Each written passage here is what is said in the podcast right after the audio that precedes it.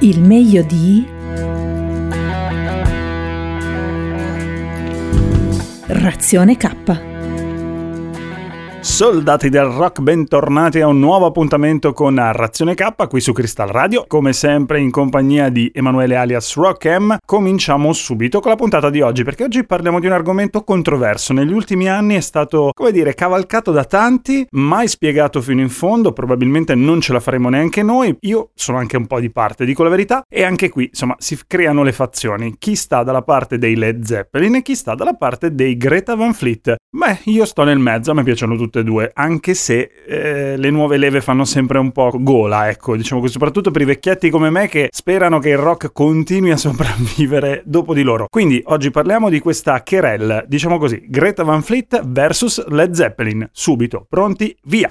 E siamo partiti subito da loro, dai Led Zeppelin, anche per una questione di precedenza per anzianità, così per modo di dire. Io poi devo stare anche in silenzio perché i capelli bianchi ce li ho anch'io. Comunque, i Led Zeppelin sono, erano, son, saranno sempre un gruppo britannico, nato nel 1968 e scioltosi nell'80 alla morte di John Bonham, il batterista. Nell'arco dei 22 anni della loro carriera ufficiale sono sempre rimasti in quattro, loro quattro, stessa line-up dell'inizio. Allora, i Led Zeppelin, diciamo subito che hanno avuto il merito di innovare l'epoca in cui si sono ritrovati. Nel 1968 nessuno era abituato a questa commistione di blues, rockabilly e folk e va detto che loro hanno preso più o meno a mani basse dappertutto. Eh. Insomma, non, non sono stati lì a guardare da dove pescavano e anche come pescavano, tanto che sono stati accusati per lo più non in via ufficiale di plagio, ma insomma poco male. Hanno avuto senza dubbio il merito, soprattutto Jimmy Page in questo, di innovare, di portare qualcosa che di fatto ha influenzato i gruppi dell'epoca e naturalmente i gruppi futuri non è un caso che stiamo a parlare qui anche di Greta Van Fleet.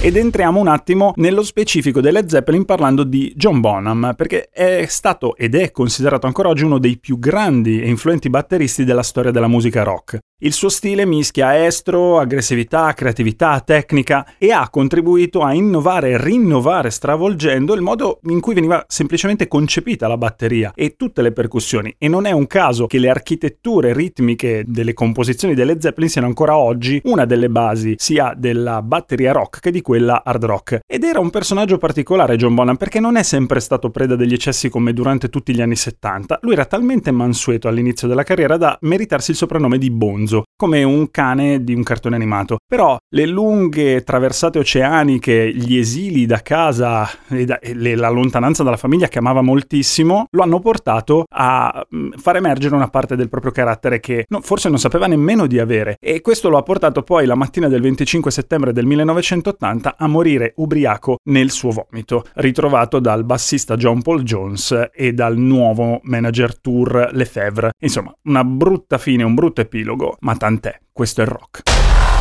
E dalla fredda Inghilterra passiamo all'altrettanto freddo Michigan, dove sono nati i Greta Van Fleet, diciamo i figli minori, i nipoti, anzi i pronipoti dei Led Zeppelin. I Greta Van Fleet sono un gruppo musicale, quindi americano, formatosi nel 2012 a Frankenmuth. Il gruppo è formato dai tre fratelli Josh, Jake e Sam Kishka e dal batterista Danny Wagner. Il nome del gruppo è basato su quello di una donna di Frankenmuth, Gretna Van Fleet, che a quasi 90 anni è andata, è capitato che andasse ai loro loro concerti, uno in particolare al Fillmore di Detroit, e così candidamente ha detto non è il mio genere ma sono bravi. Beh, in effetti bravi lo sono, bravi bravini di, diciamo, poi la diatriba sulle copie o non copie rispetto alle Zeppelin la scopriremo dopo.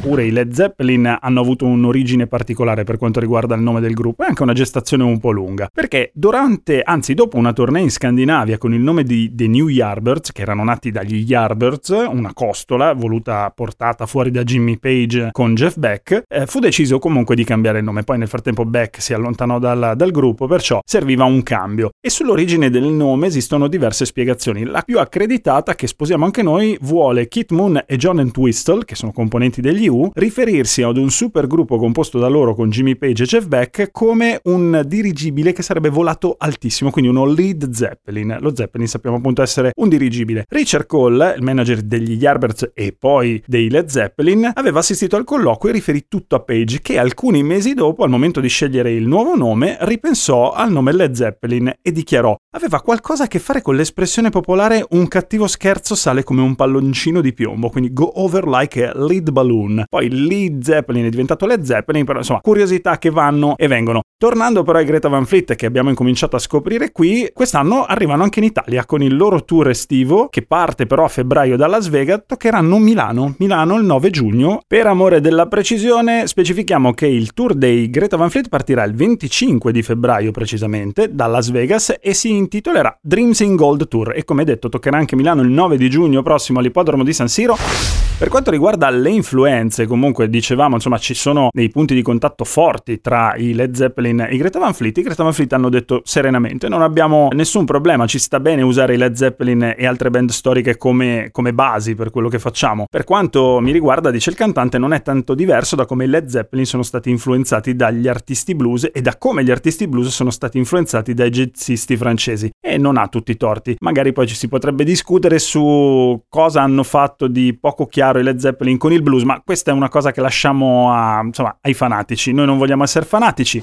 Possiamo anche parlare della somiglianza tra la voce di Robert Plant e quella di John Kishka. E adesso qua io sento già stridere le orecchie perché qualcuno potrebbe tirarmi qualsiasi strale possibile per farmi stare zitto, però in realtà, da questo punto di vista, è difficile distinguerli, soprattutto con cuffiettine magari da 5 dollari o 5 euro. È stato fatto un esperimento con i fan storici dei Led Zeppelin qualche tempo fa. La distinzione tra i due era molto molto difficile. C'è un video su YouTube che si intitola Elders React che lo dimostra. All'inizio, quando era uscito il primo EP, quando c'era in giro più che altro Highway Tune, che è una canzone veramente molto simile a quelle delle Zeppelin, la questione era un po' difficile.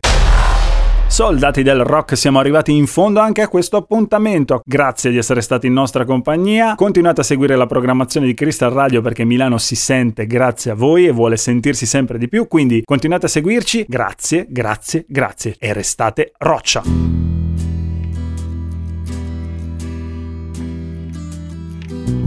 Se non vuoi perderti nulla delle puntate di Razione K, seguici il sabato dalle 13 alle 14 su Crystal Radio in FM 96.2 oppure in streaming dal sito cristallaradio.it e ancora dall'app ufficiale Crystal Radio, scaricabile gratuitamente dagli store iOS e Android.